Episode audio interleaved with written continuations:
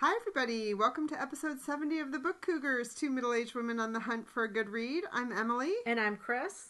and we are at another 10th Episode. episode. So we have a giveaway. Ding. I know, I always feel like we need some like drum, Drum music or something. Right, yeah. So we are giving away four books as a group. So there'll be one winner of four books. Would you like me to just tell you what they are? Or would you like to say, Chris? Go for it, Emily. Reconstructing Amelia by Kimberly McCreight. Democracy in Chains by Nancy MacLean. The Eating Instinct by Virginia Sole-Smith. And The Flight Attendant by Chris Bohjalian. I think that's a really cool combination of books. So that's two fiction, two nonfiction, and hopefully whoever wins will enjoy all of them or have somebody in their family or friend circle who will. Yeah, and in order to win, You just need to be a subscriber to our newsletter, which you can um, sign up at bookcougars.com, and uh, we pick a random winner. right, Yeah, we do. This is what we do. Emily tells me how many people we have on our email list, so one through whatever, and then I use random.org to generate a number, and that number person on our list is whoever wins. and when I send them the email, I suggest that they go play the lottery with that number. Yeah. True story. yeah, so thanks for being uh, subscribers. Obviously, thank you so much for listening. Right. Um, but if you'd like to become a subscriber, every 10th episode, we do give away a, a batch of books, and subscribers are automatically entered into that. And as we've said, we don't sell your name or anything like that. And we also don't kill you with email. We send one newsletter a month. Right. And we also have a thank you to issue to a new Patreon donor named Wordsmith Lynn. What a great handle. I love that. So thank you, Wordsmith Lynn. we Thank you. appreciate you. and our other Patreon donors.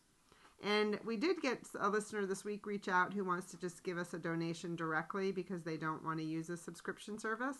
If you want to do that, feel free to just send us an email and I can send you our mailing address. Yes, thank you so much for for that generosity. Yeah, we really appreciate it and we use it. So We do. Yes. um, All right. So, currently reading. Are we just jumping in? Yeah. Okay. What All are you currently reading? So I'm currently reading The Street by Ann Petry. It was first published in 1946. It is a novel about this woman um, who's now a single mom with a young boy in Harlem in in the 40s trying to make it. And um, Ann Petry was an African American writer. Is maybe I'm not sure if she is still of this earth or not. I didn't look. Uh, I don't know that much about her other than the street is considered her masterpiece. A lot of people look at it as her her uh, masterpiece. I'm enjoying it. I'm at about the halfway mark at this point. So it's interesting. There is a Connecticut connection because she leaves at one point. She's married and she takes a job as a live-in domestic in Lyme, Connecticut. Oh, So she takes the train from Grand Central to New Haven and stops in New Haven and, and gets on the train line that we are so familiar with. But it was interesting because the first stop it was from New Haven to Old Saybrook was the first stop. oh, interesting. So And they now- didn't used to stop at all the little yeah, towns on the maybe way. not, but Yeah. yeah, so now Huh. they do. Unless that was just a fictional shorthand for the story's sake. Yeah, the only thing I know about that author is that she's not very well known, but people who have read her think that she should be much more well known. Mm-hmm. Yeah, right? I think so too. I heard about this from our friend Ryan. He has a great Instagram feed. yeah. Um, you can find him. It's it's my books, my shelf hmm on Instagram. Um, so he's where I heard about this book first, and I read. I, I got an interlibrary loan initially, and I read the first chapter, and I loved it. It's all about. So again, it's in the 40s, right? It's pr- it's a pre-plastic world. So she's walking down the street, and garbage is blowing everywhere, but it's mainly paper garbage Oh, you know, newspapers and dance flyers and all of these things are flying everywhere and hitting people and getting stuck on them and they and I just thought it was such a gripping opening. Mm. And then the family, the white family that she works for as a domestic in Connecticut, the father is in the paper industry. He makes toilet paper, Kleenex, things like that, tissues, I should say, paper plates, whatnot. So there's a lot of imagery and metaphorical stuff about paper Mm, throughout the novel so far. Hmm. Yeah. excellent. Yeah, so we'll see. I'm halfway through. I am liking it. I do question a choice that she made and Hmm. whether I think that choice is realistic or not. Oh, So more, to come. More to come on that. I'm currently reading The Flat Share by Beth O'Leary. I got this through NetGalley, and it doesn't come out until April 18th, which is not that far away. I'm really enjoying it. It's very funny. The premise of the story is two characters, Tiffy and Leon, and they're both having some financial hardship and decide to share, literally share a flat. It's a UK based book. So a flat is a apartment and um, they work opposite shifts. He's a night shift hospice nurse, and she works for a small publishing house during the day. So they've literally never met. The boyfriend of, or I'm sorry, the girlfriend of Leon interviewed Tiff, Tiffy to be the roommate because obviously it's a little odd for your boyfriend to share a bed with somebody that's not you. For some couples, not for others. And um, so she interviewed Tiffy. Tiffy never met Leon. They never come in contact with each other because their hours are so opposite. And the book is written as a series of kind of communications back and forth via post it notes that they leave each other. And it's very irreverent, and they're literally sharing a bed um, and a space.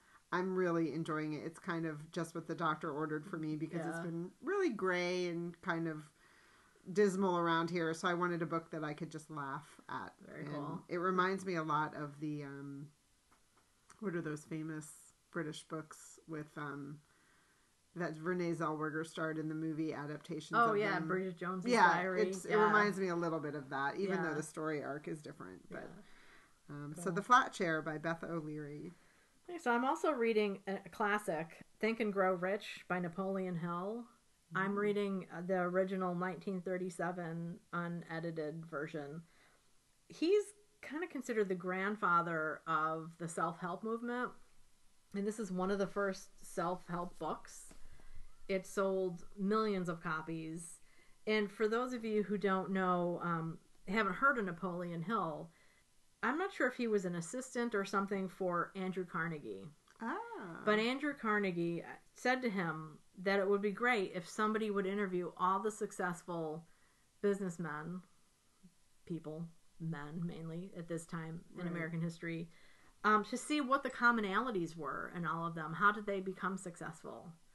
So that's what this guy did, Napoleon Hill. He spent 20 years studying and talking with, interviewing, I should say, these highly successful men and politicians in American business. And the list of people he interviewed, it's like a who's who of American capitalism. You know, Henry Ford, William Wrigley, John Wanamaker, Teddy Roosevelt is in here, Wilbur Wright, J. Ogden Armour, George Eastman. I mean, I could go on and on.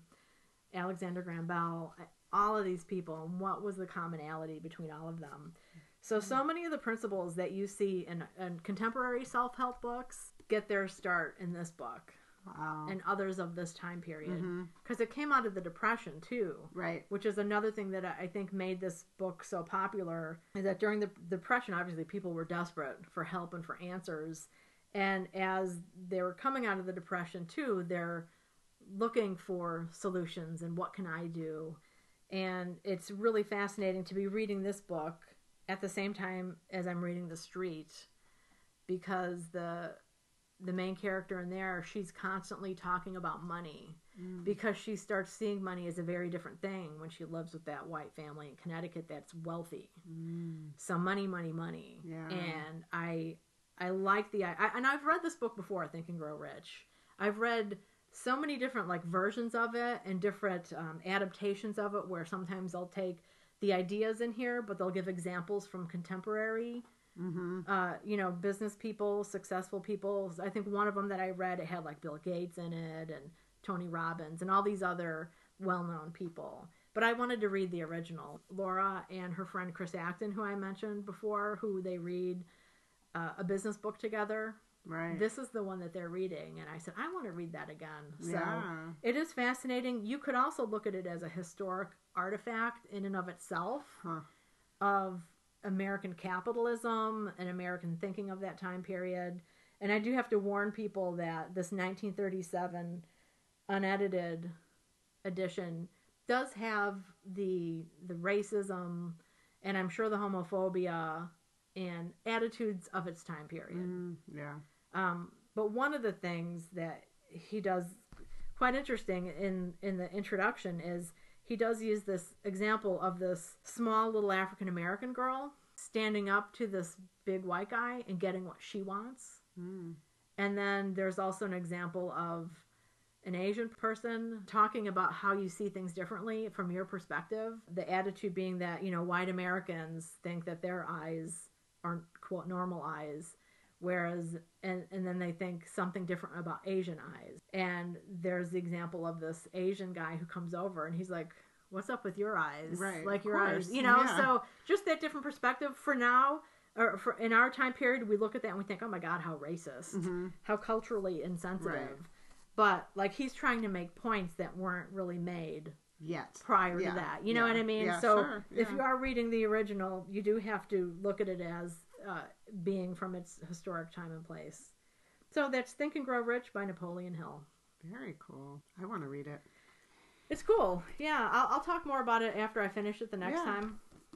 I'm not reading anything else. Are you? I'm not. I'm I'm just um into these two.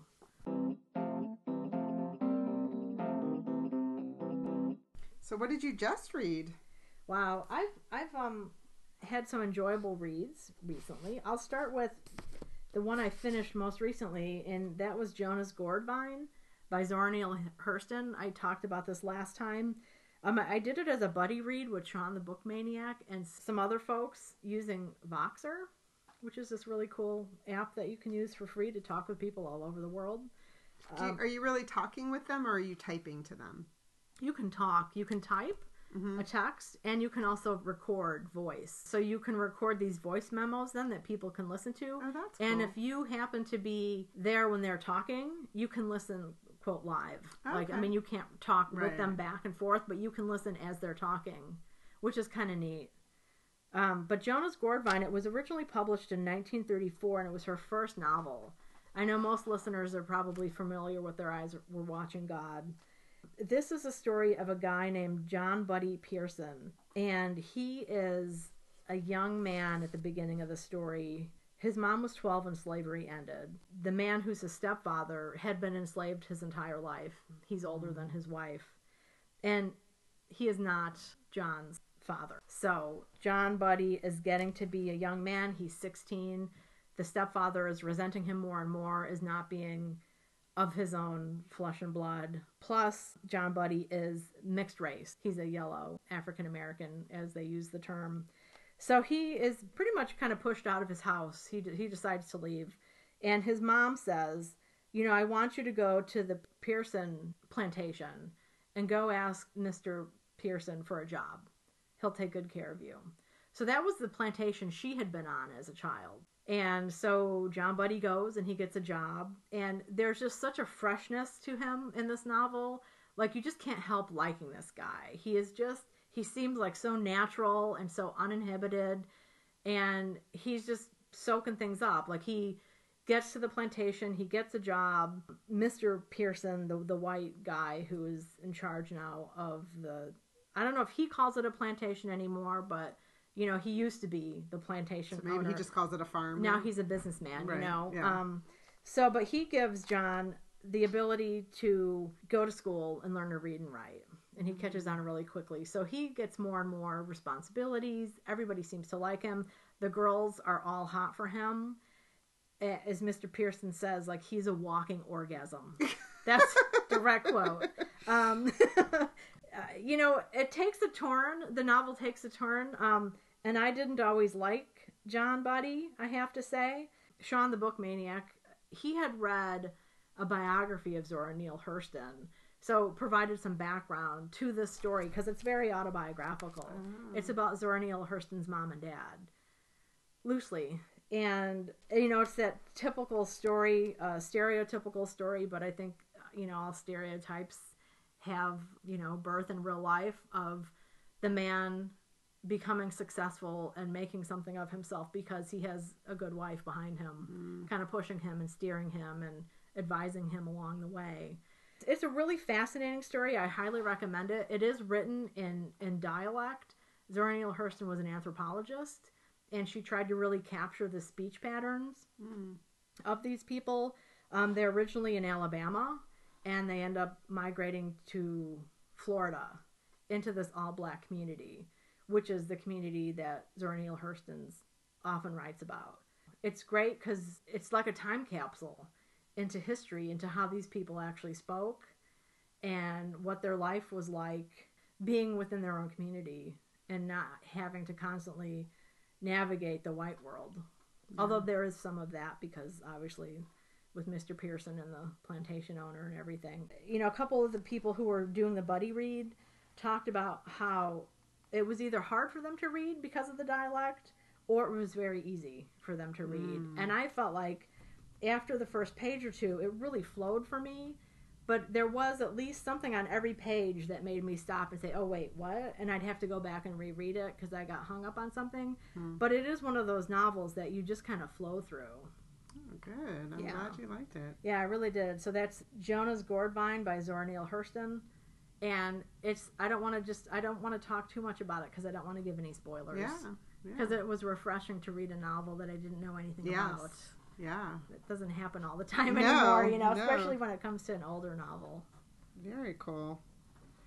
Well, I finished Save Me the Plums, My Gourmet Year by Ruth Reichl. This is another book that I was able to get access to a little early from NetGalley. It's coming out April 2nd, so I'll try to remind people when that date approaches. Ruth Reichl is known um, for writing many food memoirs, particularly, I think her first one was called Tender as the Bone or Tender at the Bone. I can't remember, one or the other Yeah. and um, she was the LA Times food critic, the New York Times food critic, and just knows a lot about food. She's an amazing food writer in general. And this particular memoir covers a period of time where she was the New York Times food critic and gets called up, so to speak, and invited to become the editor of Gourmet Magazine, which she has no experience as an hmm. editor, and she can't believe they're offering her the job, and kind of says, "You're crazy. I don't want this job." But then people, everyone around her says, "You're crazy not to take the job," you know. So she ends up taking the job, and the memoir covers the period of time where she's being asked and wooed to take it to when Gourmet actually shutters in 2009 with its last issue in November of 2009. I really liked where she shines is when she writes about food. hmm You know, she's Yeah. just an incredible. She describes food in a very passionate way. And also the parts that I loved were getting kind of the behind the stage look at or behind the scenes, I guess, look at the gourmet test kitchens, hmm which were renowned in the industry for working and reworking recipes. And one of the things she really changed with gourmet is she made the recipes more accessible. Historically, gourmet recipes were amazing and the pictures were amazing, but they were incredibly difficult. Yeah. And so gourmands, you know, like would brag about cooking out of Gourmet magazine, you know. And during her tenure there, she really tried to make recipes more accessible and affordable, hmm you know, ingredients that were affordable. So those were the, my two favorite parts of the book. And also there are some recipes, not very many. There's a handful of recipes, but they look really solid and I look forward to you know, doing some cooking of them. But and then also she has a way of weaving in some of her own personal experiences during this time period, particularly with her own son, who had a medical issue as a baby and had to be on antibiotic most of his life until Wow. his, I think, late teens, which really affected his appetite. I mean, think about you know the times you've been on antibiotic Yeah. you can get a really upset stomach and things. So here she was, like this person who could be taking her son to all the best restaurants in New York, and he didn't really have much of an appetite. And then later, as he becomes an adult in this memoir, he has a ravenous, big, six foot tall boy appetite, you know, so it's kind of fun to bear witness to that change as well. The part of the book that I struggled with was she's a bit of a name dropper hmm of course, she runs in those circles. Yeah. And also just the cast of characters in and out as editors for her and stuff really kind of got a little muddled in my brain. And she also chooses to describe people kind of the way she describes food. And there were times when I was like, ooh, wow, I can't believe you just said that about that person. Yeah. But, um, but overall, I really enjoyed it. And if you're a fan of Ruth Reichl, I think this will be another enjoyable memoir. Very cool. Yeah. I have a question to ask, and I don't mean this to come out snarky at all, but Gourmet Magazine shuttered. hmm Did that happen like during her tenure? Was she the last editor of it? She was. She, She was, the last editor. so do you think the changes she made contributed to it wrapping up? Or was it No. just industry wide? I think it was the industry. It was Conde Conde Nast or is it Conde Nast? I think it's Conde Nast. Yeah, I, don't, know. So and and it I can't remember the, the I think the the big head honcho's name is Si or something I think, and he had bought this huge office tower uh, in Times Square, Mhm. and all of the magazines that are under Conde Nast were then headquartered there, and he was just a he just spent money with abandon. And that was one of the things that she writes about in the memoir is you know like she got a uh, clothing allowance with this job she got a car you know like people Oh. would pick her up and drive her to work and which she was a subway taker which she continued to take a subway Mhm. until she had to go to this fancy affair and when the driver picks her up you know he said you know like you kind of had to have a bad rep in the conde nast family of drivers because you never use a driver and it helps the drivers to have to be used you know so but to her it was like a driver that's ridiculous i take the subway you know Right. Well, yeah, because you actually get there faster. Exactly, Than getting stuck in exactly. Traffic, right. and Yeah. so um, I think it was mostly more it had to do with just the spending of money, and it happened right after 2008, right? When we had this big financial crisis Yeah. and people weren't buying magazines. There was also a change over into, you know, online reading. Mhm. And Epicurious, for those people who get recipes online, Epicurious was the original online recipe organization that was via Conde Nast, but it wasn't through Gourmet. And that's one of the things she talks about is she had very early on in the world of the internet gone to Si and said, I think we need to have an online presence. And he had said, no, no, no, no. Mm. And then eventually in 2008, when he says yes, it's kind of too late. Right. And then there's this big argument over, well, Epicurious has first rights to these recipes. And she's saying, these are gourmet recipes. That doesn't make sense, you know? yeah.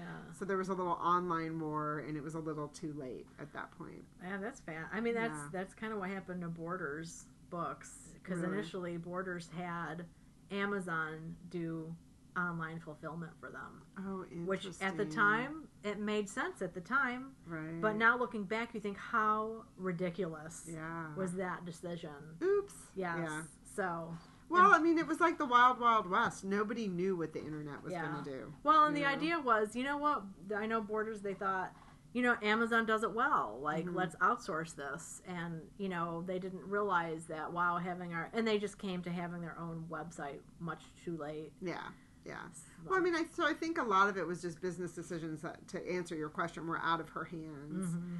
And in the the way she tells the story is they all get called in, her included, to this office, and they're told the magazine's shuttering, go home. Mhm. And they had an issue ready to print and everything that never got printed. Oh my gosh. And yeah, so I think it was one of those where it was just like, we have to do this now. yeah. Goodbye. so, so I enjoyed it. I really did. Um, other than you know my constant battle with names, which Yeah. I think is just really me more than anything else. So again, it's called "Save Me the Plums: My Gourmet Year" by Ruth Reichl. Um, the other book I just read finished was Wild Bill, the true story of the American frontier's first gunfighter by Tom Clavin. So I read two very different books Yeah. this last time. So no, and I thought that was nonfiction. this is nonfiction. Okay. Yeah, it's nonfiction, and so I didn't know much about Wild Bill, and I have to say a little bit of background about myself. I loved watching westerns when I was a kid, but I was that kid who rooted for the horses, and then That's great. the Indians, Yeah. and then maybe the pioneers and the homesteaders, like in that order. I really used to get confused between Wild Bill and Buffalo Bill, Calamity Jane. Like some of these people, I mean, obviously Calamity Jane, I know she was a woman and not Wild Bill, but she, Wild Bill, Buffalo Bill, they, I sometimes equated them as being the same person, but they were not. Wild Bill was a guy who was born in Illinois, which I didn't know, but I came across a statue of his head one day in Illinois. Right. Laura and I would do these road trips, and we came across and We're like, "Huh, that interest. That's interesting." So he was actually born in Illinois. His family had a settlement there, and you know, you think this is just pre Civil War, and the West was really, you know, Illinois, Missouri. It wasn't until after the Civil War that like Kansas and Nebraska became really opened up to settlement. James was his first name, James Hickok. He was one of those guys who was in the right place at the right time, I guess is a good way to say it. He did serve in the Civil War as a spy. He dressed hmm. as a Confederate sometimes. You know, he was out west before that. He and his brother had gone to Missouri. They were looking to to buy a homestead. He actually ended up spending a lot of time in Kansas, which uh, before the Civil War, Kansas had a reputation of bloody Kansas for good reason. And for those of you who don't know the American history, before the Civil War, when a new state was made, the argument was what is it going to be a slave state or a free state? And how do we balance this? A lot of people said we should not have any more slave states, they should all be free states. So Kansas and Nebraska, it was kind of like a compromise that Kansas would be a slave state and Nebraska wouldn't be. But there was so much violence in Kansas over this issue with I mean talk about the Wild West. I mean the, this is the Wild West, you know, Right. Kansas, Nebraska, South Yeah. Dakota. I think sometimes when people think of the Wild West, they think of like maybe like Nevada or something, but it's not. Like that time period when you think of gunfighters and stuff, it was Kansas, Nebraska. So Well, of- and I don't want to get too political, but I mean, isn't part of that because that's where a lot of Native Americans were too, and they were trying to take lands and settle lands that were already settled in a certain yeah, way. absolutely, right? right. Yeah, because you know after the Civil War, soldiers were given chunks of land, Right. and anybody could kind of just go out there and stake their territory. You know, one of the points mentioned here was like people would just use a whiskey bottle to mark their land, Right. their corners. Um, so it wasn't until though after the Civil War that the really the eradication of Native American lands really sped up and became ultra violent. Right. And this is definitely a popular history book. One of my frustrations with reading it was like there are no footnotes. Okay, is this real? Like, w- is this documented that what you're telling me here? So that was a little frustrating, but I kind of realized okay, this is popular history. It's not an academic history book Mhm. w- with footnotes, or it is very much about Wild Bill and his time from his perspective Okay. it's not giving a wide picture of the time period. And so I had to keep reminding myself when I was reading it that he is looking at Wild Bill and Wild Bill's life, Right. period. And he's trying to take a lot of these legends about him because there were thousands of stories written about him, you know, dime novels about these adventures of the Great Plainsmen, Because he then was a guide helping to lead people around the territory that wasn't, quote, settled yet. Um, he was a plainsman and a guide and he was also a sheriff for a while. He did spend time as a law enforcement officer. So he had a really crazy life, Mhm. like that. You know, talk about living in the Wild West. Yeah. He was a gambler, and later in life, that's how he made his living. Hmm. And it, it was really kind of sad because by the time he was in his 30s, he started losing his eyesight. He started having vision problems, which, if you're a gunfighter, he got the reputation of being the fastest draw, and he was a quick draw and really good with his guns. But when he started having vision problems, he He had a different problem, reputation. right? He shoots everything. I feel like I'm not giving this book justice. Like I enjoyed reading it. I don't mean to sound like it's it was a bad book, but I I just am used to reading books and bi- uh, biographies or histories that have more documentation. well, or you're a history buff, so you want it to be right. yeah. Yeah. Um, but this was a great look at the guy's life, and I mean, I can't imagine the life that he lived. And then being known as the fastest draw in the West, everybody then is looking at you to make a name for themselves to be the one that Oh, is takes you faster. out, You, know, yeah. so the last years of his life were not relaxed by, by any stretch of the imagination. But I think I mentioned in the last episode that the author, Tom Clavin, he's written many other books. I think uh, Dodge City is another w- a Western book that a lot of people have spoke highly of. So for my first look into the life of Wild Bill, I would recommend this. If if you don't know jack about Wild Bill, it would be a good book to start with. Great. If you like westerns, it might give you some good context and background and everything.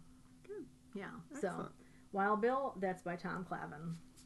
Well, I finished a book that I've been thinking a lot about about how am I going to talk about this on the podcast. It's called Shadow Daughter: A Memoir of Estrangement by Harriet Brown.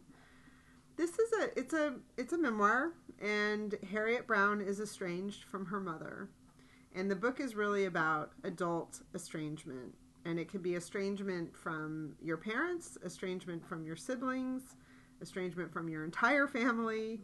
And it's a really tricky subject. And part of what makes it tricky is that there's a lot of judgment around adult estrangement because people feel like your parents' job in this world is to bring you into the world, to feed you, to clothe you, so that you become an adult. And then your job as a child is to be thankful for that and to always be grateful and have them in your life and care for them as they get older. And what's interesting about that judgment is that that judgment's in place even if you have abusive parents. Yeah. You know, typically there's just always shock and awe if someone mentions that they're estranged from their parents Yeah. or their family really in general hmm and um, I have some personal experience with this, so I really wanted to read a book, mostly because it helps offer some validation because you don't typically get it out in the in the real world, Yeah. and um, you know, particularly over the holidays, you know, there's a lot of family centric advertising and family centric expectations, and so when you have some estrangement in your family, it makes for difficult times, Yeah. you know. Absolutely. And it's always, I mean, the judgment that I've always seen is against the person who has made, I think, quite often the healthy decision Right. to remove themselves. And uh, the judgment is there's something wrong with them Absolutely. and not with the family because look how great that family is. right. Or just, it's not even a, a, a necessarily going to that level of looking at the family dynamic. It's just, you just don't do it. You don't do It's it. It's not and something that you You're going to regret it. Right. You know, like, what, you're going to wake up one day and everybody's going to be a yeah different human Right. being or Right. something. And yeah. Well, and I also think there's just a tendency to put your own experience on top of other people's. So when you do have a close relationship with your family, or the the idiosyncrasies of your particular family members are easily forgivable, it's hard to imagine that someone would go so far as to be estranged from their family. Mm-hmm. You know. Yeah. And um, so uh, it was really important book for me to read. I thought she did a really good job of interviewing all different kinds of people. And one of the things she really talks about is that um, the book opens with her mother having just died. And there's a lot of people when you're estranged from a family member the, the thing that people always want to talk to you about is you better figure this out before they die or you're going to be regretful or you're never going to get over it after they die or something. And she chose not to see her mother before she died and it was actually a really good decision for her. And so the memoir opens with that you know she's taking a hike with her husband and her two daughters and finds that her mother has died. And mm-hmm. it's it's actually very difficult but also very cathartic. So I thought she did a good job of of talking about that, talking to different people about different kinds of estrangements that they've had in their lives. She also really talked about how most estrangement, like final, like they're typically if you're estranged uh, as an adult from your family, there have been periods of estrangement in your past. You know, like um, I didn't speak to my father for a year, or during my teenage years, I wasn't in contact with my mother and things like that. But that usually there's kind of a straw that breaks the camel's back Mm. event that happens where someone decides, as you mentioned, for their health, Mhm. the estrangement needs to happen permanently or in a more long term manner. Yeah. So she talks a little bit about that too, which is validating because if you turn around and look at your past and look at how things develop, it kind of gives you a, a clearer picture of how things have turned out the way they have, Yeah. you know. Mm-hmm. So to me, the moral of the story is to try not to judge other people's lives. Right. You know, I really try to do that just from some of my own life experience. Mm-hmm. But that family, you, you know, the image of the happy family and the, the whole family um, is a really hard one to to face. Yeah.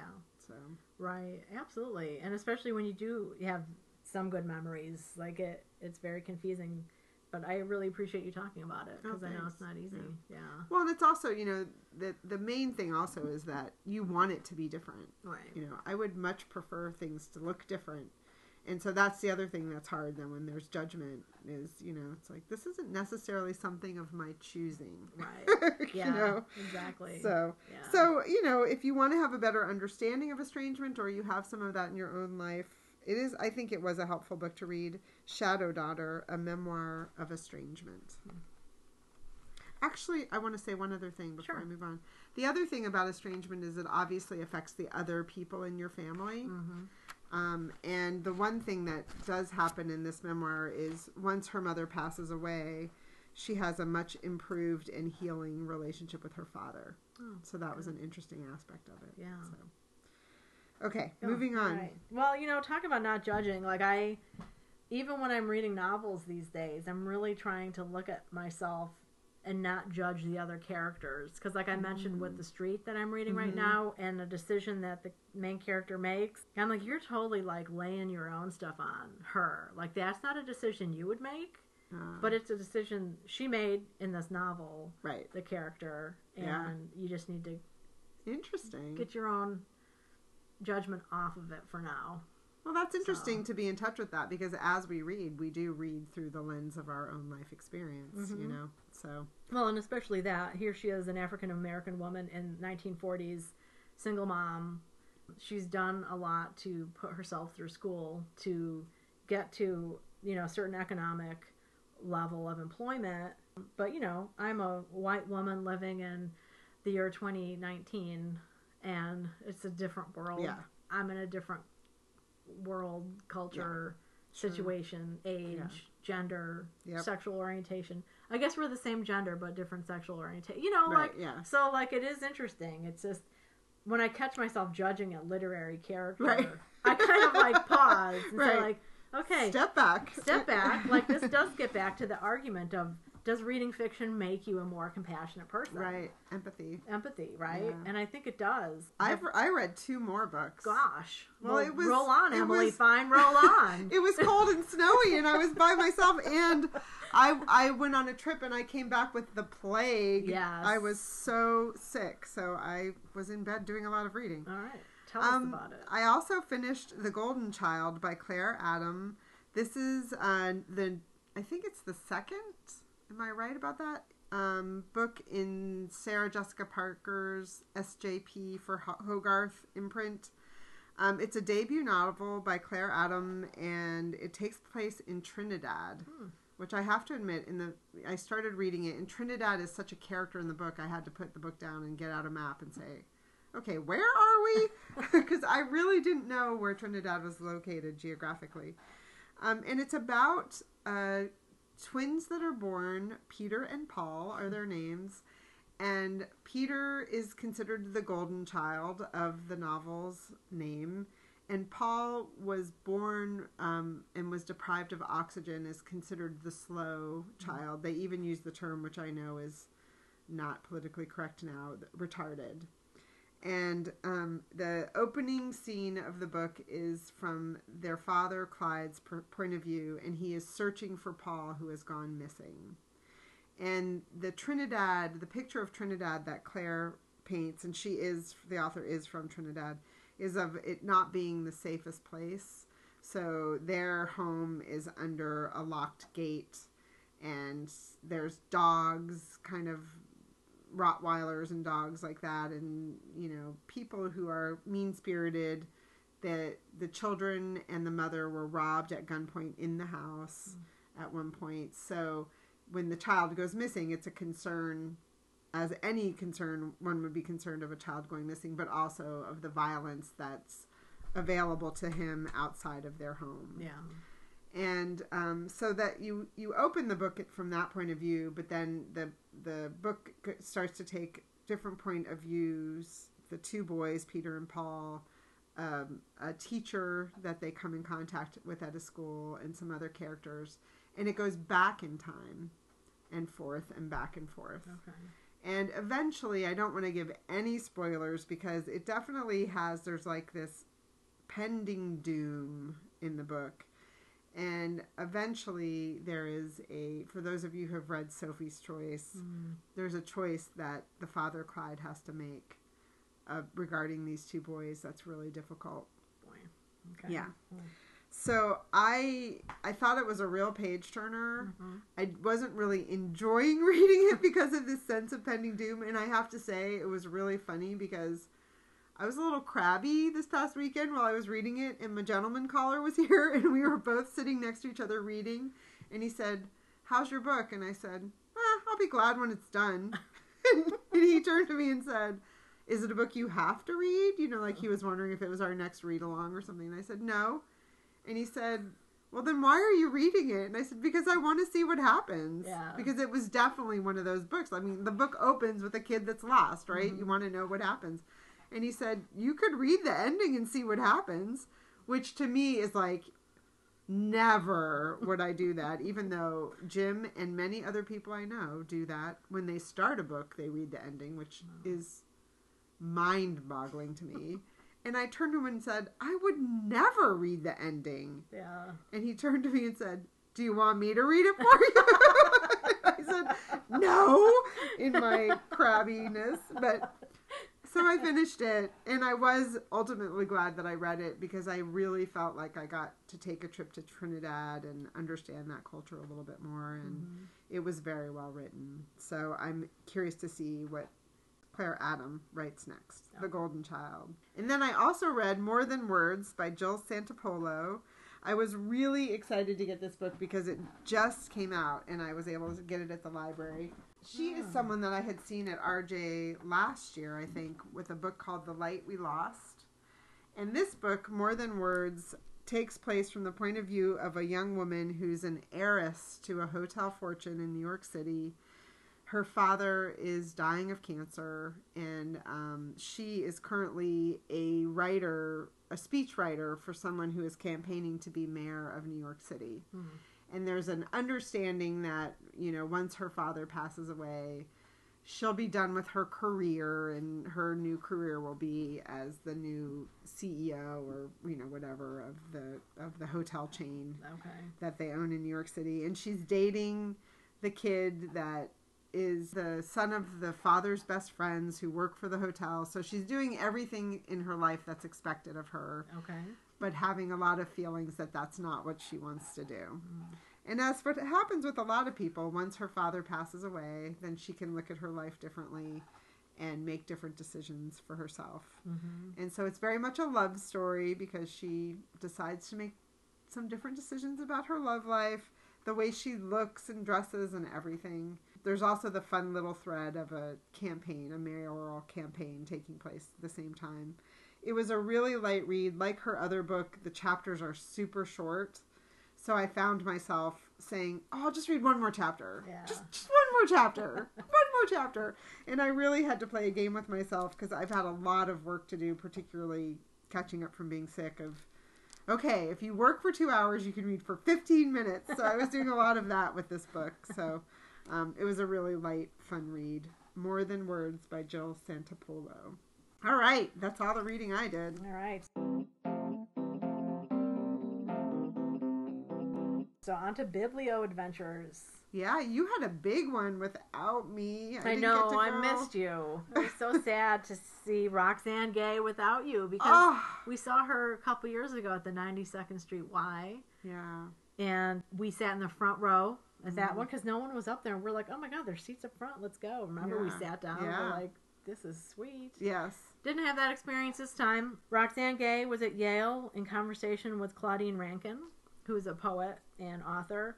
Her name didn't hit me until they said the title of her book, which is Citizen, an American lyric, that was really popular and won some awards and stuff just last year or the year before. I think it was like a new uh, one book, one New Haven type read. Yeah. So it was in this wonderful auditorium, historic building that sat over 400 people. The event started at 7, and I saw that they posted on Facebook earlier in the day that they were going to open the doors at 6:45. And I'm like, okay, I I'd never been to the that auditorium, but I'm thinking like what are they thinking? Like, Yeah. you know, I was meeting up with some other friends. Sarah had said she was going to get there by 6:15. I said, "Okay, I think I could get there by 6:30." So I got there, the doors were already open, and it was so bizarre because they had people come up the stairs to get in line, and then the line snaked down. But they so they opened the doors to that, but then they didn't open the doors to the auditorium until Someone needs to think about crowd well, control. Yeah, so I actually Sarah and I and then our friend Valerie came. We got the last teeny tiny corner of standing room in the balcony of this place, and it does seat over 400 people, packed. So they had video satellites in other rooms.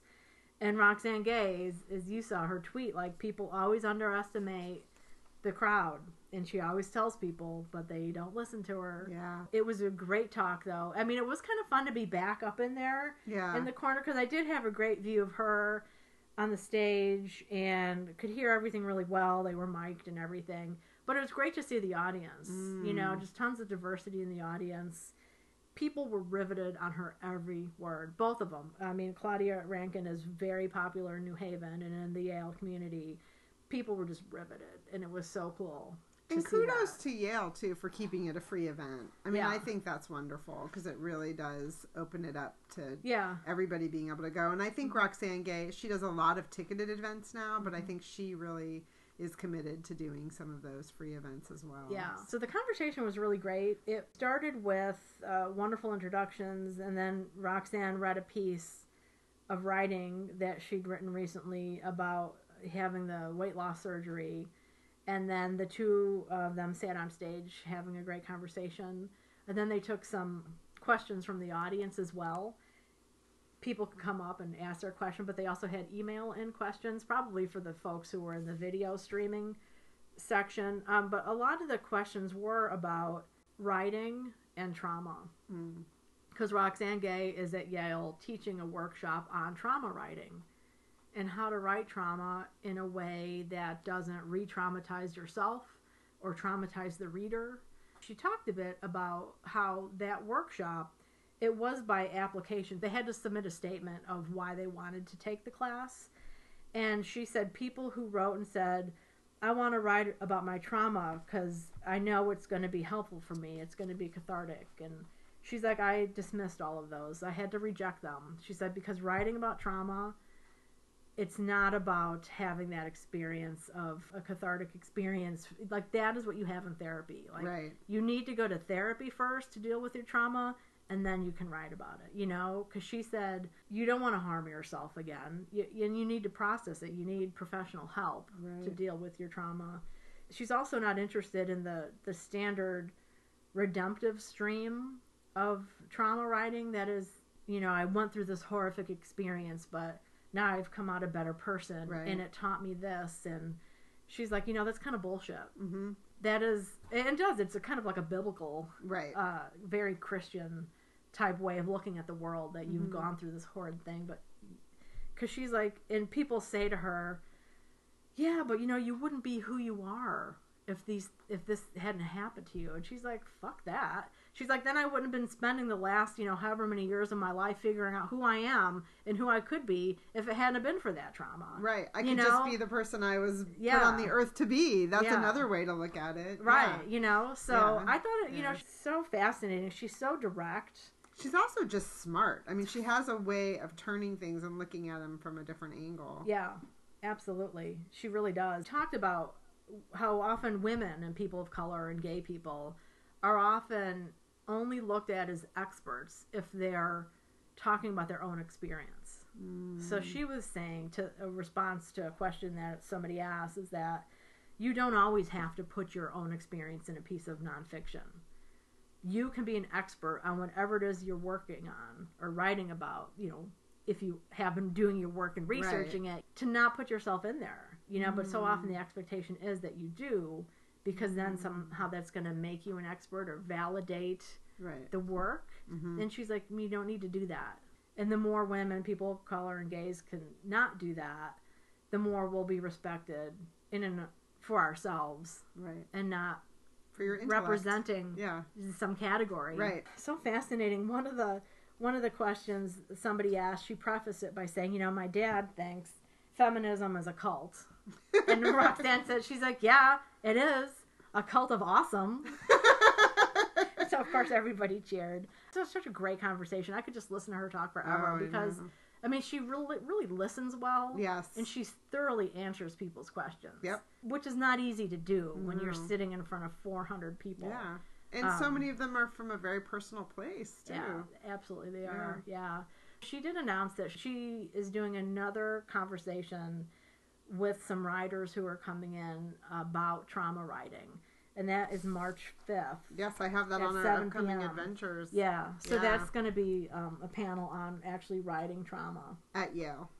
at Yale. And since she announced it, hopefully they're going to keep it open to the public and find a more appropriate place Space, to, to yeah. place to put it. I'm just going to camp out at eight in the morning. That's my plan. Right. well, I'm very sorry I missed it. I was thrilled that you were there. Um, I was trying to race from the airport to get there, but then I came home with the plague and needed to just go to bed when I got home because I had a fever. So, yeah, good Yeah. times. So, speaking of the plague, because I was sick, I did not go anywhere for Biblio Adventures but my chair and the television. But I did watch The Sisters Brothers which is just out on DVD. I don't know that it's streaming anywhere. I think you have to just buy the DVD. And that's based on the novel by Patrick DeWitt of the same name. It's a Western, but a very somewhat irreverent Western based on the, the brothers by the name Sisters. yeah. So their last name is Sisters. And it's played um, by John C. Reilly and Joaquin Phoenix. And then um, there's some other guest characters. Very good cast. And it stuck very close to the book, I thought. There were a few places where it diverged. I did have a few moments of wondering if someone hadn't read the book, if they would get the full understanding of the characters. I'm not sure that the movie developed the characters as well as the book did, which is very typical. Yeah. Um, but it was thoroughly entertaining. I definitely cool. enjoyed it. And then I also started the series Killing Eve, which Sandra O oh just won an Emmy for her performance in that. Yeah, I love it. and her. it's a BBC show. I'm streaming it on one of the, I think it might be Amazon or Hulu or Netflix, one of those. And it's based on the Luke Jennings Codename Villanelle novel, novella series. Okay. It's a little dark for Emily. I'm just talking about myself in the third person. Um, I don't usually watch blood and gut stuff so much, but it's about a woman who is an investigator for MI5. She's an American though, and how she ended up in Britain is a little unclear to me. But okay. um, and they're chasing a serial. She's not, she's not really a serial killer. She's a hired killer. Okay. She's chasing a hired killer An assassin. an assassin and the acting is really brilliant and the stories are interesting All right. but i'm we'll see if i stick with it because it's a little gory but that's killing eve and i'm pretty sure it's on the first season and it's one of those you know the british seasons aren't very long like six or eight episodes or something yeah. Okay. and then the other one i'm watching was mentioned to me by aunt ellen it's called the durrells in corfu Hmm. and it's a masterpiece pbs series and it's a six part adaptation of gerald Durrell's My Family and Other Animals was the book and it's it has a couple sequels, I hmm. guess. And it's about this woman Larissa Durrell who's in Bournemouth. I don't know if that's how you say it. One of our British friends might have to correct me on that. And she has all these children and she decides to move them because of financial hardship to the Greek Isle of Corfu. And I have to say, the thing that's nice about the series is it's bright and sunny because Yeah. they're in Greece, you know. Yeah. So for those of you who are living in a wintry climate right now, it is kind of a breath of fresh air in that way. Yeah. Um, and you know, it reminds me a little bit of Downton Abbey, not in storyline or you know them living in a big castle or anything like that, but just the family dynamic and the cast of characters and things like that. Yeah. So, so I'm very much at the beginning of both of those series, but enjoyed them, Very you know, in my feverish state. Yeah. So. nice. well, I've been watching a little bit more of season three of Man in the High Castle. Oh yeah. which is based on a novel. Um, and I still haven't read the novel. I don't remember who wrote the novel. yeah, I I don't. don't. I know I had it at one Yeah. point. We'll put that in the show notes. Yeah. So upcoming adventures. Well, there is one that caught my eye. Pam Houston is going to be at RJ Julia in Madison on February 25th at 6 p.m. I'd be interested in seeing her. Um, I read, I've only read one of her books, and I think it was probably Cowboys Are My Weakness, a collection of short stories. I read it when I was in grad school, and I remember some, uh, the teacher loved it. Obviously, she chose it to teach for whatever reason she did, and I just remember not being very kind all the time in conversations because some of the other students we didn't have the same love of you know we thought there were some problems with Yeah. things um, but you know she's i haven't read anything else by pam houston since then but i often think about rereading that Mm. now that i have a little bit more age and compassion and Yeah. You know how it is when you can get influenced Oh, when you're sure. reading with a group and everything And when you're young and think you know everything too. Oh my god, I knew I was what 25 and I knew absolutely everything. Yeah. I was Yeah. starting to have doubts, but you know, not many. well, I'm hoping this coming week to get to Yale because Min Jin Lee is coming for a moment. I think on Monday, Monday or Tuesday. So I'm hoping to go. She's going to be in the same room that Michael Chabon was yeah, in. So I plan on tagging along Yeah, for good. sure. I don't want to miss Min. I know. And then um, one of my holiday gifts to my gentleman caller was to go on February 23rd to Speak Up Infinity Hall in Hartford. And Speak Up Storytelling is Matthew Dicks, the author of several novels, I think four novels, and his wife Alicia Dicks. This is their storytelling enterprise. And it's always a fun evening of funny things. And this one, the theme of the stories for this one is Crazy Little Thing Called Love. So kind of a fun one to have around cool. Valentine's Day. Yeah. And then um, we already mentioned it, but I'm hoping also to get to see Roxane Gay this time Yeah, on March, March. 5th Yeah. at Yale again. So let's jump into upcoming reads Okay. because one of them that I'll be upcoming reads is Roxane Gay's novel An Untamed State, which just came on my way over here. Yeah. grabbed it out of the mailbox. I'm so I'd love to ask her, you know, how much her because she did say in her conversation that she thinks of herself as a fiction writer, hmm but everybody always wants to talk about her nonfiction. And I'm just wondering now with this workshop that she's doing and the thinking she's doing about writing about trauma, like how has her writing changed? hmm And it's kind of a lame question to ask a writer, like, well, how would your novel have been, dif- been different? Because, you know, Right. I've heard writers say, like, I'll, now that I know so much more and I've lived so much more and I've processed things so much more, I would have written a quite different novel. Right. But, Yeah. But it's out there. but it's out there Yeah. and it is, it is of that age. yeah. I think about this song, uh, Willie Nelson's My Heroes Have Always Been Cowboys. hmm And there's a line picking up hookers instead of my pen, I let the words of my youth slip away. mm And that line has always struck me. And just the importance of, if you're a writer, writing at all, all ages of your life. Yeah. Because you do write very different things. And you can think you think like you did when you're 25, when you're 50, but really not Yeah. you know, because I don't know if like people who keep journals. When I go back and look at some of my older journals, I'm just like, wow, Yeah. wow, like so judgmental, so clueless. oh, or on the other hand, like, oh, you poor thing, like you didn't notice these other things around you, Right, You know. right. So it is a, a fascinating idea to think about what you write when hmm in your life. I think. Yeah, I don't know what she would say about an untamed state, which is her, you know, work of fiction. But I know with Hunger, her memoir that came out was it the year before last, or maybe last year even. Two years, yeah, I think. Um, that it, you know, it was the time for her to write that book. Right. And it really, if you do follow her, which I have admitted that I stalk her slightly on all of her social media, you know, she's she's gone through weight loss surgery. She's faced a lot of things in her life um, because of writing Hunger. I think I shouldn't say because of. I think Hunger helped her to be able to move forward in certain aspects of her life. hmm And I don't know if she would say the same thing about writing an Untamed State. I do know she's back in the world of an Untamed State because it's being made into a movie, and I Oh, think wow. she's helping with the screenplay. So, cool. um, and I think she's writing a lot of fiction through television now, which is interesting because she does write a lot of essays, which of course is nonfiction. hmm So, um, you know, maybe we'll find her on Yale campus Right. and we'll be able to ask her some of these questions. well, I have um, Monsoon Mansion, a memoir by Cinelle Barnes, on my upcoming reads.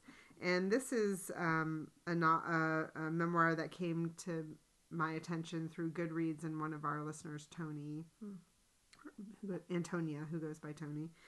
And then I also have one that this author actually reached out to us directly The Crate, A Story of War, a Murder, and Justice by Deborah Vadas Levison. Yeah, that sounds. So I'd like to crack the binding, however you call that. I have an e reader version of it. I'd like to flip the uh, page of that Yeah. one. So. Cool. I had uh, two library books that I picked up recently. That one, "Can You Ever Forgive Me" by Lee Israel, which we've talked about before. Yeah. Um, that was the Melissa McCarthy movie version that we we both saw. Um, and and it's a small little yeah, thin book. surprisingly. Totally surprised me. This is the mov- movie version, and it is only it's 129 pages, including the acknowledgments. I Hmm. will read through that, and then the other book. Really, um, I saw this advertised or mentioned in um, some online. It might have been like Shelf Awareness.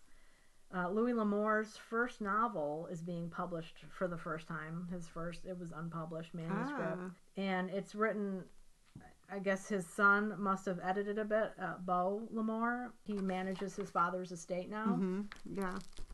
so he's looking at a lot of his father's unpublished manuscripts and doing things with them and this is a novel called no traveler returns which Mm. is about a ship it's an ocean adventure and louis l'Amour worked as a merchant marine for a while when he was a young Ah. man So, it'll be interesting to see if it's good. yeah Sometimes I think people dig up um, old manuscripts and it's wonderful and it's you know such a, an amazing gift to readers, especially fans who thought uh, Right. they'll never get to read something new now that someone's passed away. yeah But also sometimes I think you're like, oh yeah, this one probably should have stayed. Right. Well, you never know though. I mean, this one it was written between he said 1938 and 1942. Okay. A novel about a ship, and who knows? Like if it didn't involve war, it might not have had a place because during the war, after the war, when a lot of veterans were starting to put out novels and stuff, maybe just didn't have a home in that Right, way. And, and right. westerns Right. were what he he found sold better. Right. Yeah. Oh, cool. I'll be interested to see what you think of it. Yeah. And then I'll be reading the first uh, Willa Cather short story for the Willa Cather Short Story Project, which is uh, Flavia and her artists.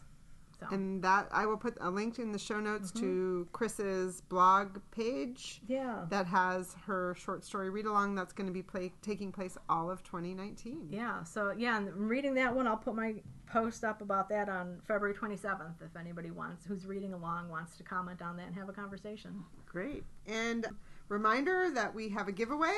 So Yeah. if you'd like to enter our newsletter, please do. And coming up now, we have an author spotlight with Virginia Sole-Smith, author of The Eating Instinct Food, Culture, Body Image, and Guilt in America. So we're here today talking to Virginia Sole Smith about her new book, The Eating Instinct Food Culture, Body Image, and Guilt in America. Virginia is a Guilford native, Guilford, Connecticut. Which is where we're recording which from. is where we which- record. Yeah. so it's exciting to have you both because we loved your book, but also because you're from from these parts. Hello, my hometown. it's wonderful to be here. Thank you for having me. Our pleasure. So, Virginia, I thought it'd be nice if you start by just kind of telling us a little bit about the genesis of how you came to write the book. Sure. So, you know, for most of my career, I've been a journalist who's focused on women's health, and I've written a lot about women and our bodies and food and weight.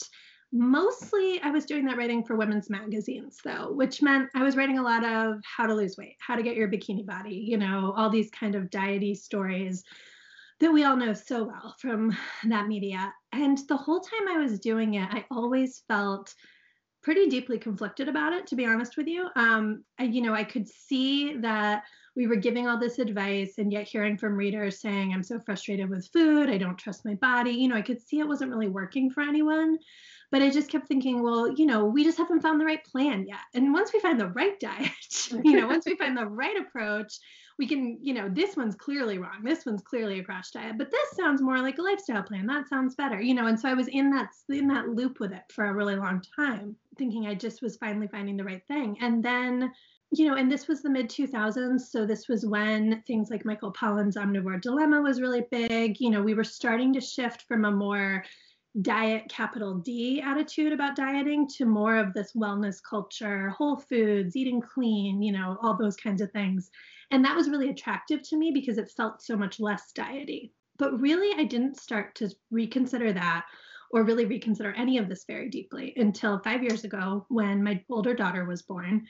And this is where the story takes a little bit of a weird left turn. But Violet was born with a rare congenital heart condition. And what that meant was when she was one month old, she almost died and she went through some really intense medical trauma and she completely stopped eating. And so suddenly, after thinking for so long that I knew lots about food and healthy eating, and that, you know, I was going into this pregnancy doing everything right, eating organic, blah, blah, blah, prenatal yoga, going into breastfeeding, thinking, you know, I'll just get the best lactation consultant. I know I'm going to figure out the best plan here. Suddenly I realized there really isn't a plan. There really isn't an expert who can fix all this for us, who can make food make sense. And I had to figure out how to make food feel safe to my baby, who was this traumatized little kid who couldn't understand why I'd put anything near her mouth. And I realized, you know, how am I making food safe for her when so many of us don't feel that way? And so it was really, you know, it was this extreme experience, but it kind of pushed me deep outside the whole paradigm of how we usually think about food and had me really reconsidering kind of everything I knew. And so that's what led me to the book. So, um, in the chapters of the book, I think it's really wonderful how you weave this story of bringing home a baby and, you know, thinking, here I am, I'm going to be the, the mom that does it all, breastfeeding, and then very quickly into the situation, you're facing this trauma. And you do a really beautiful job of walking us through the story of Violet's early years, as well as researching how different people handle food in their life and how for so many of us food kind of is traumatic and Yeah. is something that every day you know it's something we all have to do it's Mhm. not like some things that we can give up you Right. know we, everyone does actually need to eat Yep. um, Yeah. and so you really walk us through how different you know the different areas in which people struggle different you know I, I hesitate to use the word diseases but they are kind of looked at i think Mhm. in the. DSM is diseases, right? And how different people handle it, and then how you're kind of at the same time trying to introduce Violet to food in a way where she can have a healthy relationship with it. Right, right. Yeah, it's a lot. And I I think you're right. I think it's not that it's easy to deal with something like a substance abuse addiction because it absolutely isn't, but the solution is clear. Abstinence is the right approach. And you know, we know this from lots of different research. Moderation doesn't usually work for someone who's an alcoholic or a drug addict. But with food, it's a completely different thing. You know, we often talk about being addicted to food, But really, what we are is stuck in this feeling like we don't have permission to eat the foods we want to eat, feeling really bad about that, and having to reckon with, but still, like every three hours, our bodies tell us to eat because that's biology. That's how we're programmed to work. And so you have to face this thing head on every few hours throughout your day. And that's, it's really loaded for a lot of people. Yeah, absolutely. And I, I was thinking while uh, reading your book, just how much judgment about food goes back, you know, to biblical times, you know, mm-hmm, mm-hmm. unclean, and just how much guilt about food is embedded in our culture. I think even, you know, prior to the, the diet craze that, you know, you talk about uh, coming up in like the 70s and 80s. I remember the, I don't know if it was Special K, but the first commercial I can remember related to food and body image was if you can pinch an inch. Oh yes, I remember those commercials. Like, I remember, I remember like the little ruler, right? Yeah. I think there's like a little ruler around a waist, image of a waist or something. Yeah, yeah. yeah. And, and, showing somebody pinching an inch, and now yeah. I think like, wow, I'm sorry. Oh no, I was just gonna say. I mean, I would hope we can all pinch an inch like this. Right. If you can't, it's a little bit terrifying for adult people to not have that to spare. But I know, okay, like go ahead. Pinch an inch, you're you're probably no longer among the living. But right. uh, so, uh, you know, just thinking about so much of that guilt about food and diets. How do we start trying to nurture our bodies with food? And how do we start thinking in a more healthy way about what we're eating? Well, I think you know, gosh, if I knew the answer, the book would be selling way better. No, um, uh, I think, you know, it has to start with us recognizing that we're actually the experts on our own bodies. You know, that's what really worked for Violet was when I understood that while of course it wasn't sustainable for her to keep refusing to eat, she had this really good reason for not eating. She was traumatized by all the stuff she'd been through. Anything coming near her mouth felt scary. And I understood, okay, like that's actually a reasonable response for a baby to have to a traumatic experience. We have to let her heal from that and then rediscover that she can trust food, that she can trust her body, that it's not going to hurt her the way it felt like it was hurting her in the early weeks of her life. And I think that's, I really am using her story in the book as a metaphor because I think, you know, most of us have gone through some process of disconnecting from our bodies, no longer feeling like we can trust ourselves to make the right decision around food. And most of that is because we're getting all this messaging from diet culture that tells us over and over and over, you're doing it wrong, you're doing it wrong. If you feel hunger, it's a bad thing. If you, you know, why can't you be satisfied with this totally reasonable portion of a salad we just gave you? Like, no, you're actually just hungry for more food. And we've stopped thinking of ourselves as really being able to trust what our bodies are telling us. And often it's gotten so bad, we aren't even hearing the signals from our own bodies. You know, for a lot of people in the throes of an eating disorder, they're not hearing hunger and fullness cues the way, just the way Violet had stopped hearing them. And so you do have to go through a process of healing, of probably overeating for a time while you reconnect to that hunger and fullness, of really learning that whole process with your body. But you can get to a place where actually your body was born knowing that when it was hungry. It know babies when they're healthy know when they're full. They don't need to be told to stop breastfeeding or stop drinking a bottle. They naturally regulate that. And so we all have that in us, but it's a culture that's told us not to trust that. And that's what we have to get away from. And I think a lot of that comes from the disconnect between eating to feel healthy and well and to be able to function, have our brains function well throughout the day, and what we look like on the outside. Mm-hmm. Yeah. when I was reading your book, it brought me back to um, I have two children, and my oldest is my daughter. And when she was about nine months old, I started to be told by the pediatrician that she didn't weigh enough. Mm. And you know, when you go to the pediatrician, starting from your first visit, actually, I think when they're born, you know, they they measure their length, they they take their weight, they measure their wrists, their heads, you know, all sorts of stuff. And then as you take them to all of their appointments, they start this little graph, mm-hmm, you know, mm-hmm. your chart. So every time you go to the doctor's office, there they go, putting these little dots on the graph. And you know, of course, you want your child to be average or whatever right, right. on the graph. And if they're too tall, the dot gets above the graph. And if they're too short, it goes below. And, you know, as a parent who, particularly with your firstborn, you think you're going to kill them all the time anyway. Right. you go into the pediatrician and have them say, you know, like essentially you're not feeding your child enough. Right, right. Which they're babies, like, you know, you don't, there's not that many things you have to do for them. Right. It's like all you're supposed right. to be doing. So to feel like you're messing it up is horrible. Right. Yeah. They wanted me to start feeding her more, particularly with formula. Mm-hmm. And that just felt like a real failure to me because I was breastfeeding at the time. Mm-hmm. And I called my sister, who happens to be a pediatrician, and she very quickly said to me, like, you know, Emily, how tall are you? And I said, five one. How tall is Rachel's dad? five eight. So, you know, she's gonna be below normal. Right. How big can this kid be? Yeah. Yeah. Yeah. I was reading the book, I was thinking about that, and then I was, you know, there's a part where you talk about kind of the whole BMI thing where people are supposed to have a certain body mass index and you know, I think if I look at those charts, I'm supposed to weigh like a hundred pounds or mm-hmm. something at mm-hmm. the age I am now and the height I am and everything. And I feel like some of that body image dysmorphia just comes from some of those basic things. Yeah. Can you talk about that a little? Yeah, absolutely. This I hear this over and over. I mean, in reporting the book and just in talking to people since the book has come out, you know, we have to track weight in a baby because there's not a lot of other ways to track how they're growing. And of course, babies do in fact get bigger. It's how growth happens. So it's like, yeah, we have to know that they're doing that but we zero in on it from birth in this like as if it's like this be all end all number of defining their health and how well they're doing and whether they're meeting milestones. And then of course like your worth as a parent gets all tied up into that. And then we continue that along as children get older and as we end up in adults. And we're really at a point where we use weight as a proxy not only for health but really for value for people.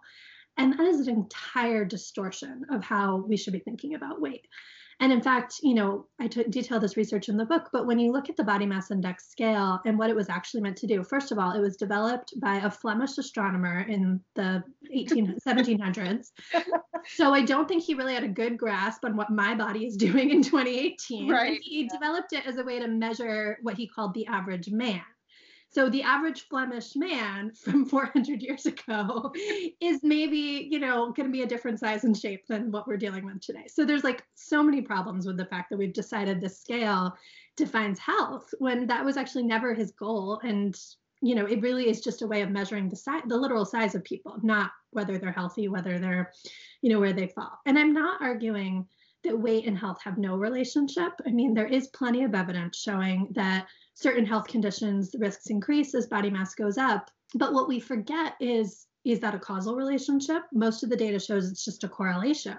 So the metaphor I love to use here is um, Linda Bacon, who's a wonderful researcher in this field. She always says, you know, think about yellow teeth. Like, yes, lots of lung cancer patients have yellow teeth, but it's not that their teeth cause lung cancer, it's that both those things happen if you smoke cigarettes. Mm-hmm. And so mm-hmm. there may be a different, the weight may be a symptom of some other problems in some cases, but to decide to solve those problems by prescribing weight loss would be like treating lung cancer with teeth whitening. Like you're not treat, you're just treating another symptom. You're not necessarily treating any actual underlying disease when weight and health are linked.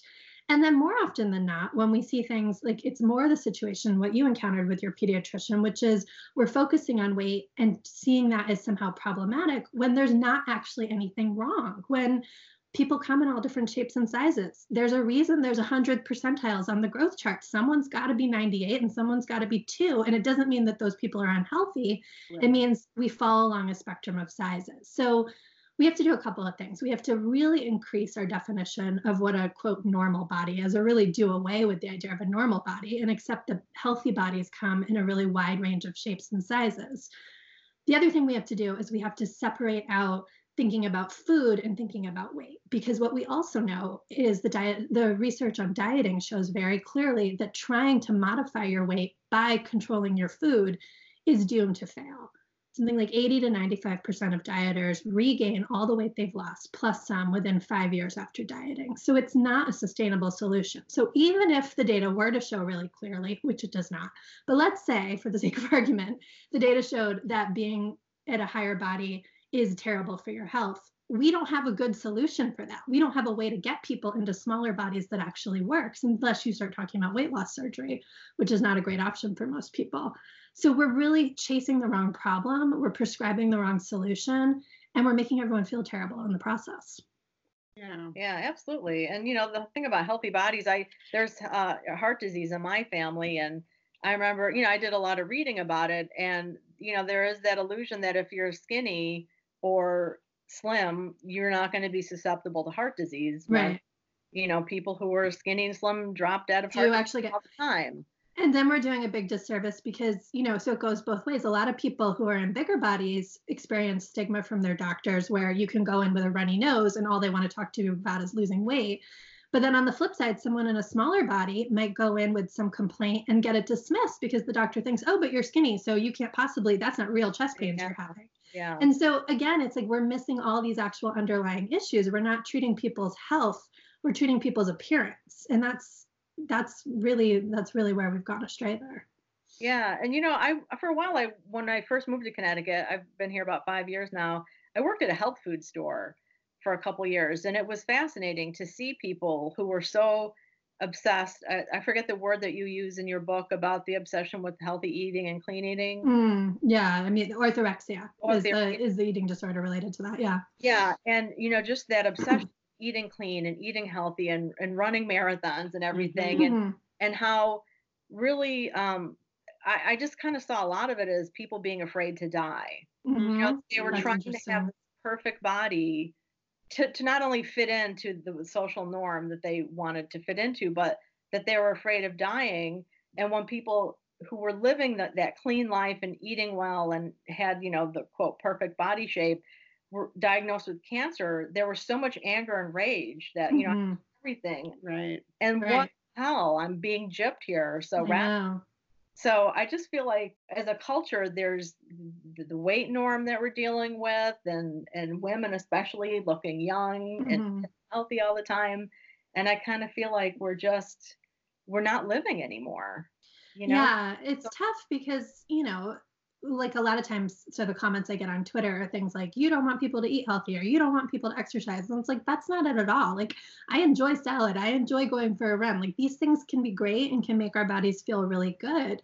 But it's the fact that we're, we're prioritizing these behaviors over everything else, what we're really doing is saying that eating should only ever be about fuel and about nutrition. And if you're not eating perfectly, it's not worth doing. And that's completely backwards.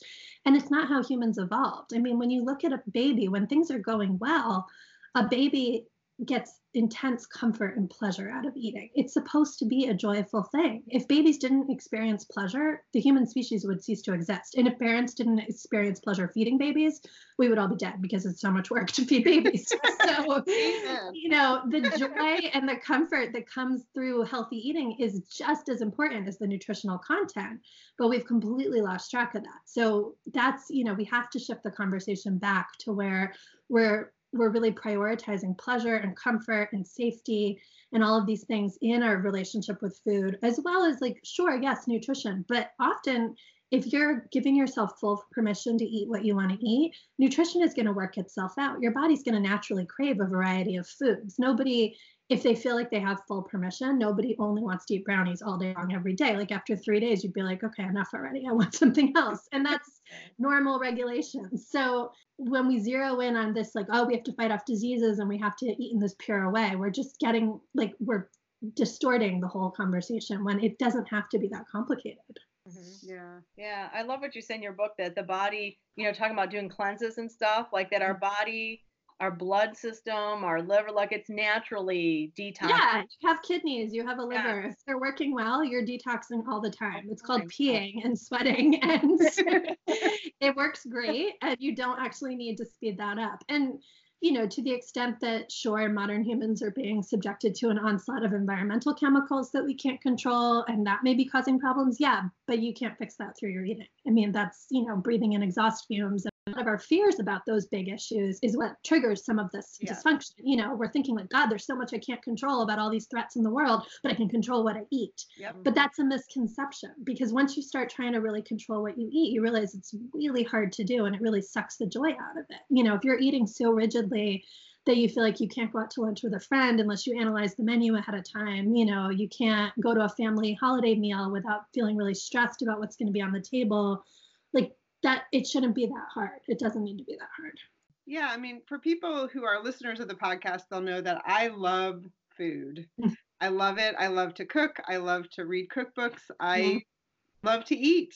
And I Right there think, with you. and I think eating is a it's an act of passion. That's Yeah. how I look at eating, you know, and pleasure and breaking bread with friends is like my favorite thing to do if I could yeah. list my top 10 other than maybe reading but and and there's a, a part in the book where you write a child can be conditioned by parental instructions to ignore her own instincts about how much to eat but that conditioning doesn't always have the desired result studies have found that when children are rewarded for eating healthy foods they tend to like those foods less and crave sweet treats more Mm-hmm. I wanted to talk about that a little bit because the book really is about, you know, getting back to your own instincts. But I was recently with a family that had a, a young child, and, you know, there was this whole experience at every meal. I spent several meals with them of about kind of like um, trade offs. You know, mm-hmm. if you eat mm-hmm. cucumbers, then you can have a slice of orange because, you know, an orange was considered a sweet. And, oh, gosh, yes.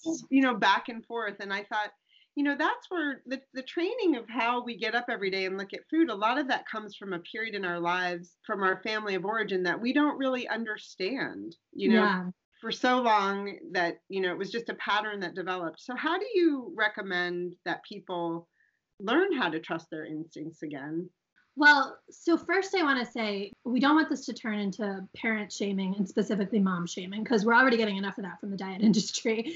And, you know, I have a lot of empathy for the parents who are counting out bites of broccoli and trading cookies for carrots and doing all of that because we're all just products of the same dysfunctional culture. We're all just you know, they're bringing their fears of I want to raise a healthy kid and I want my child to eat well and da da da da. They're bringing that to the table and they're counting out the bites of chicken because of that. So it comes from a good place.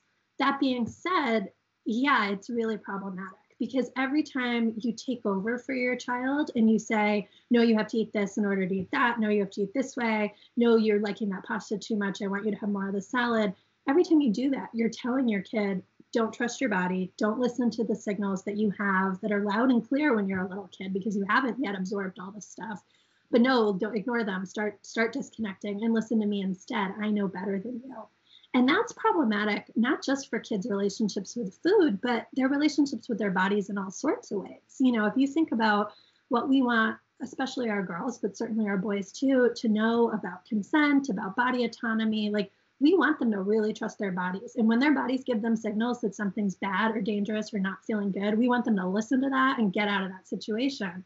And that starts when the way we talk about food with little kids. Like we're building that into, you know, how they're going to feel about their bodies for a lifetime. So again, not shaming parents, but yes, this is this is kind of ground zero for doing this really important work. So you asked how we can sort of fix this you know, for parents, what I like to suggest is um, there's a wonderful feeding therapist named Ellen Satter, and her theory is this model called the division of responsibility in feeding, where she says, okay, parents, you and your kid each come to the table with certain jobs. You're in charge of what foods get offered. So if you don't want them having cookies for dinner, there are no cookies on the table. You put out the foods you want them to have you know, keeping in mind what they will actually enjoy as well, not just like punitive food. um, but you're in charge of what's offered and then they're in charge of how much they eat. They're in charge of if you offer three foods, they may only eat two of them. They're in charge of that. They're in charge of picking and choosing from what's on the table, and they decide when they're full.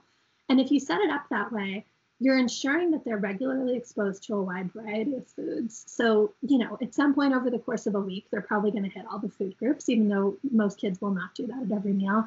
But you're continuing to reinforce that they should listen to their bodies, that they know how hungry they are, they know how full they are and it also just makes meals way less stressful because you can actually eat your own food and not nickel and dime with them over every carrot. Right. Like you can stop talking about food at your table, which is incredibly freeing for most of us. So I think that's really important in terms of a way parents can start to shift their thinking and shift these conversations. And then once you start trying to do that for your kids, or you know, think about it that way in terms of how parents should handle things with kids, you realize there's a division of responsibility with yourself and food too. And so you're in charge of what foods your body is offered, but you listen to your body about how hungry or full you are. And then the other division of responsibility is you leave weight up to your body. Your weight, what your body will sort out what weight you're supposed to be. You just focus on eating well and listening to those hunger and fullness cues. And then your body will sort the rest of it out.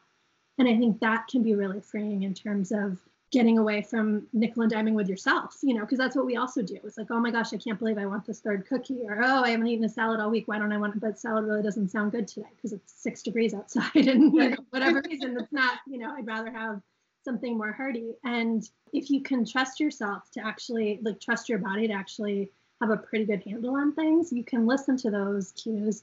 You can know that, oh yeah, you know, after a week of eating this way, I'm gonna want to eat differently. You know, a lot of us go on vacation or around the holidays. We enjoy big festive meals. We don't have to go on a cleanse in January. We just naturally sort of are like, mm, all right, I'm, you know what, the cookies, I'm done with them. Like I'm ready for something else. That's just normal and those patterns will emerge and you can trust them to emerge but only if you've really given yourself permission to listen to your body and eat what you're hungry for and really taken your focus off the weight loss game which is hard really hard um, and, and everyone's struggle is going to look different there you know how how much you can give yourself that permission how long it takes and we're also all going to mess it up from time to time you know like i still we practice division of responsibility our daughters are five and 16 months and this is how we feed them. And I still have meals, maybe once a month, where I think, good lord, I haven't seen these children eat anything that wasn't pasta, and I don't know how many meals. And you know, and usually right when I start panicking and thinking, oh, maybe I should start like you know pushing the broccoli a little harder, my kids will surprise me, and that's the meal when they're like, mm, I don't want this, I want this food instead, and just naturally. You know, they regulate themselves away, and it's it's really cool to watch it in practice when it's working well. I bet, yeah. Yeah. yeah. I mean, we're just so bombarded. I mean, it's a multi-billion dollar industry that's mm-hmm. trying to get eat this and not that, or do eat that, and right. it just we just get so bombarded with it. Yeah. Um, so yeah, and it's on both sides because you know, I mean, I mostly attack the diet industry, but the food marketing industry is also to blame here because for sure we have food advertising making you know telling us that we want bigger and bigger portions making things more highly palatable more sugar more salt more fat and everything so foods are more reinforcing and that's a piece of this although i'm quick to not demonize i think the only way through that is to recognize you're getting this on both sides you're getting diet marketers telling you to eat less, you're getting food marketers telling you to eat more, but they're really kind of telling you the same thing, which is don't trust yourself, trust us. You know, don't listen to yourself, listen to us, eat how we're telling you to eat. And so once you kind of see that pattern, you can start to disengage from it and say, okay, yeah, I get you made these donuts taste really, really, really good. And you want me, you know, you've done your best in the labs to program me to want to eat the entire box of right. donuts but I'm actually not hungry for a whole box of donuts. I'm actually good with however many donuts I feel like eating today, or not having donuts, or, you know, like again, this it's not about the specifics and it's not about winning because you didn't eat the box of donuts. It's about what did your body actually want, and you can still hear that, but it is a lot of noise to cut through.